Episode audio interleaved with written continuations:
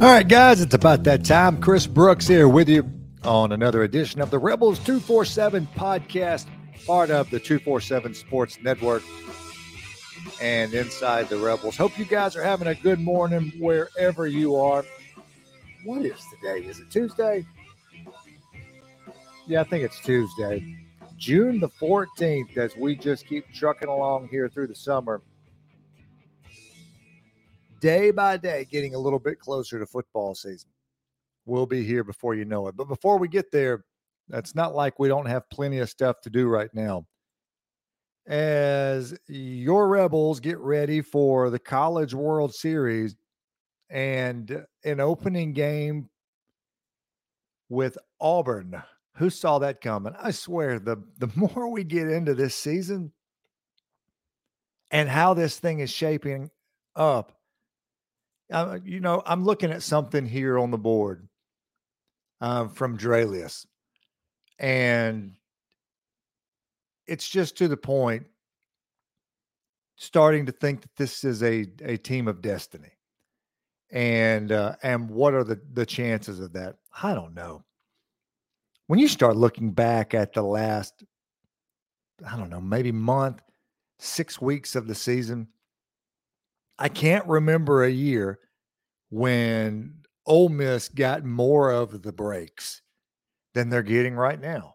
And even the College World Series, the way it's setting up, it's just it's a it's kind of a different it's a different setup in terms of the teams that are in this. I mean, it is wide open. Starting to think this team has a date with destiny. And and I'm pulling this up here real quick just to make sure I, I get this bracket right. They start with Auburn. Do you remember when Ole Miss opened the season with Auburn? Like feels like it was about three seasons ago when the season got open, and uh, it was one. It was kind of a wild series, weird scores, you know that kind of a thing. A lot of runs, and Ole Miss had no idea what they were doing in terms of rotation, um, what the bullpen was like. I mean, they just didn't. They didn't have any idea weren't in any kind of place where anything was settled.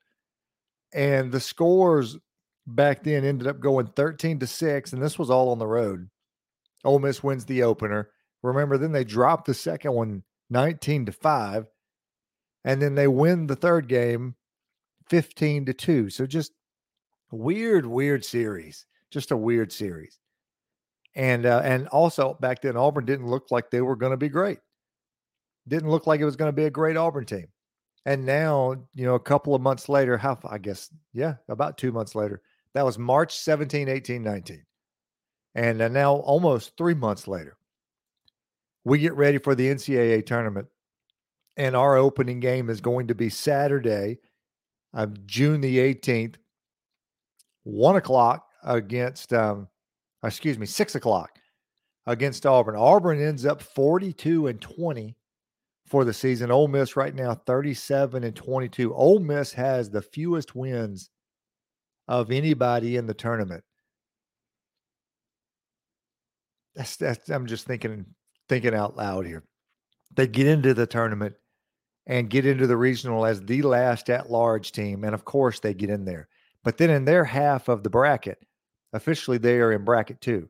You have Stanford and Arkansas on the other side of this thing then you have Auburn and Ole Miss on the, on the top bracket, bracket one. Texas A&M and Oklahoma square off, and Texas and Notre Dame. And look, all of these teams are quality teams. Everybody has 40 wins. Um, the team that we had the most trouble with was Texas A&M not too long ago. But I mean, Oklahoma, Texas as a power. Notre Dame, I love the way Notre Dame plays. They're 40 and 15. So I haven't played quite as many games as some of these other teams. I love how Notre Dame plays. And of course, they knocked out Tennessee. So, hey, congratulations, Fighting Irish.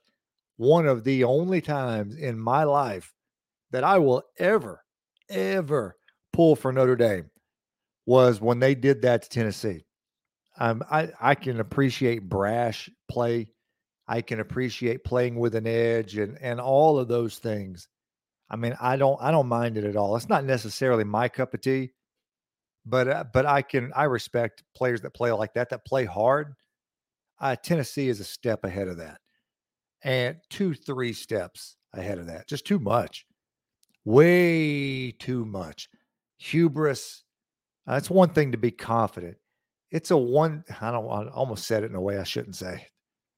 It's another thing to be something else like that. Uh, just I've never seen something bring people together like pulling against Tennessee baseball. You could go on social media, on Twitter, and everybody had their fingers crossed for Notre Dame to knock out Tennessee. For one, Tennessee was dominant, and yeah, they'd be the they'd be the favorite if they were in there. But man, just the way they play, they get knocked out. Notre Dame does it, and I do think Notre Dame playing at Mississippi State last year in that environment, which is it's as good as you're going to get anywhere. Yeah, I think that helped prepare them for what they got at Tennessee. But Notre Dame just comes at you. So I was happy to see. Uh, I was happy to see that. But none of those teams are teams that Ole Miss can't beat, including obviously this Auburn team because we took two or three from them to start the year when we we didn't get off to a good start and and Auburn is is obviously a much different team also. Now look, I do want to talk some about the the College World Series on here today. That has to happen. I do want to mention Brycen Sanders. Ole Miss gets a big commitment from him yesterday. What exactly are they getting with him? Uh, that's a big time, big time offensive line prospect. He'll be a senior this year, a 2023 kid out of Tennessee from Chattanooga to be exact. But Ole Miss had to beat some teams to get him. And uh, 6'5, 280 pound kid coming in as the, the number four player in the state of Tennessee, number 253 overall nationally. We have him number 215 by 247 Sports. And amongst interior offensive linemen, um, he's ranked as the number eight player in the country. Like this is a solid, no doubt four star kind of kid that only adds to a class that's kind of shaping up. Now, I say that even though there's not many commitments here, right?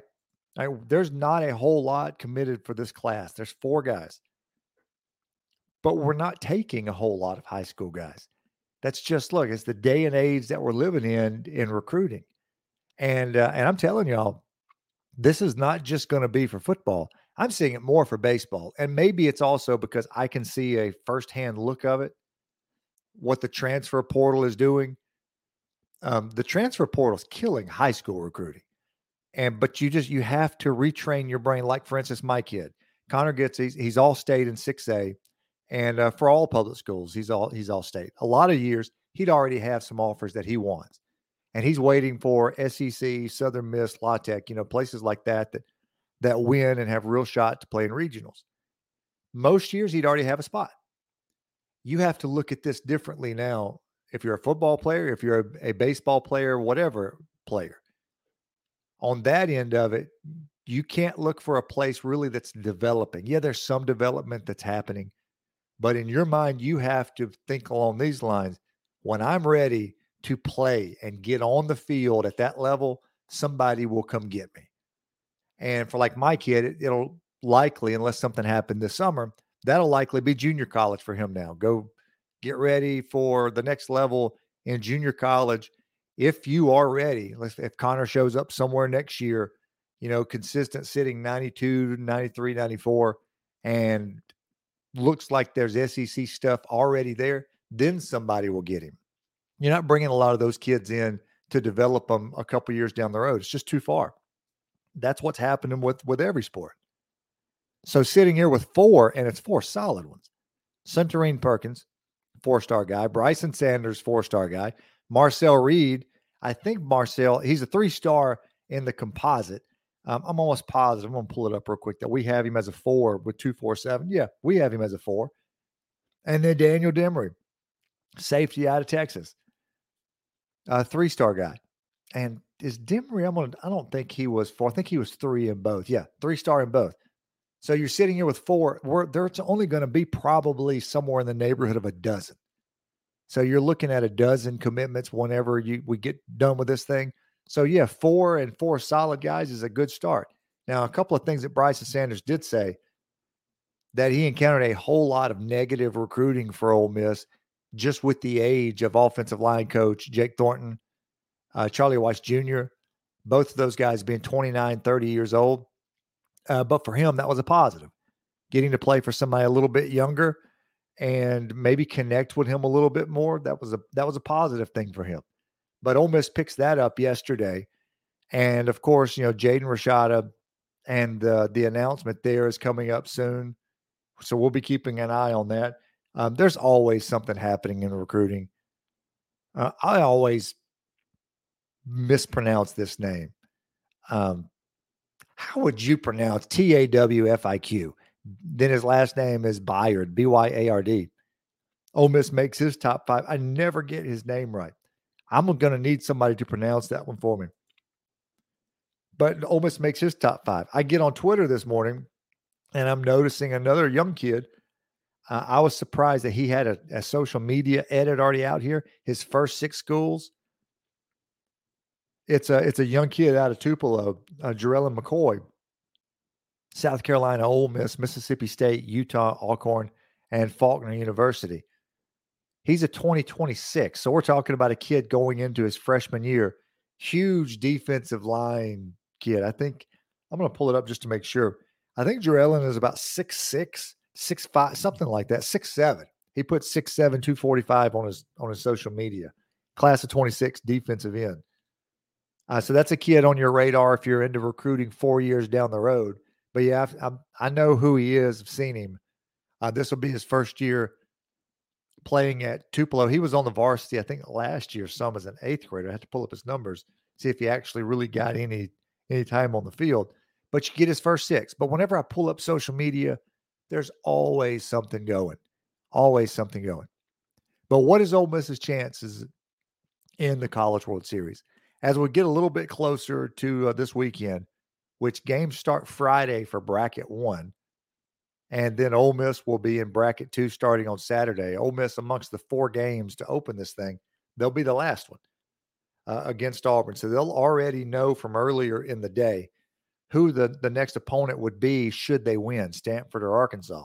And of course, with Stanford, you get the chance to uh, to see Braden Montgomery. I put this on the board yesterday. I actually had a chance last year to see Braden Montgomery. Everybody's familiar with him at Stanford, just killing it, pitcher and an outfielder.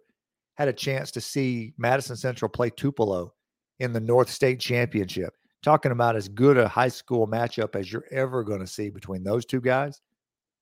Ends up being a Madison Central win, two to nothing. Hunter Elliott goes the distance. He strikes out 10. The only runs, two solo home runs he gave up. Um, Braden also went the distance. He struck out 12 through a shutout, but an awesome environment in Madison Central. Two big time arms on the mound. You could tell both of those guys back then, like they were going somewhere. So we get uh, we get those two maybe matched up again. And Braden's been used as a closer this year, predominantly for Stanford. And has had a great year. But uh, I don't know who I'd favor in that game, the Stanford or, or Arkansas. Both of them are playing well. It, I mean, you, who knows? Everybody's playing well at this time of the year. All of the eight teams that got here had big wins. There's been a lot of drama, all of that kind of stuff. Everybody. So does Ole Miss have a shot? I'm looking at this bracket, and the thing is wide open. But I know you guys hate this, the whole it's baseball thing, but it really is. So at this point, you're just hoping that you get some breaks. I wouldn't look at the 37 and 22 record. It really doesn't matter. There's not a team in there that Ole Miss can't beat. And especially the way their frontline starters have been going lately with DeLucia, with Elliott. There's nobody that they can't match up with and beat right out of the gate. And this is giving a lot of respect to Southern Miss.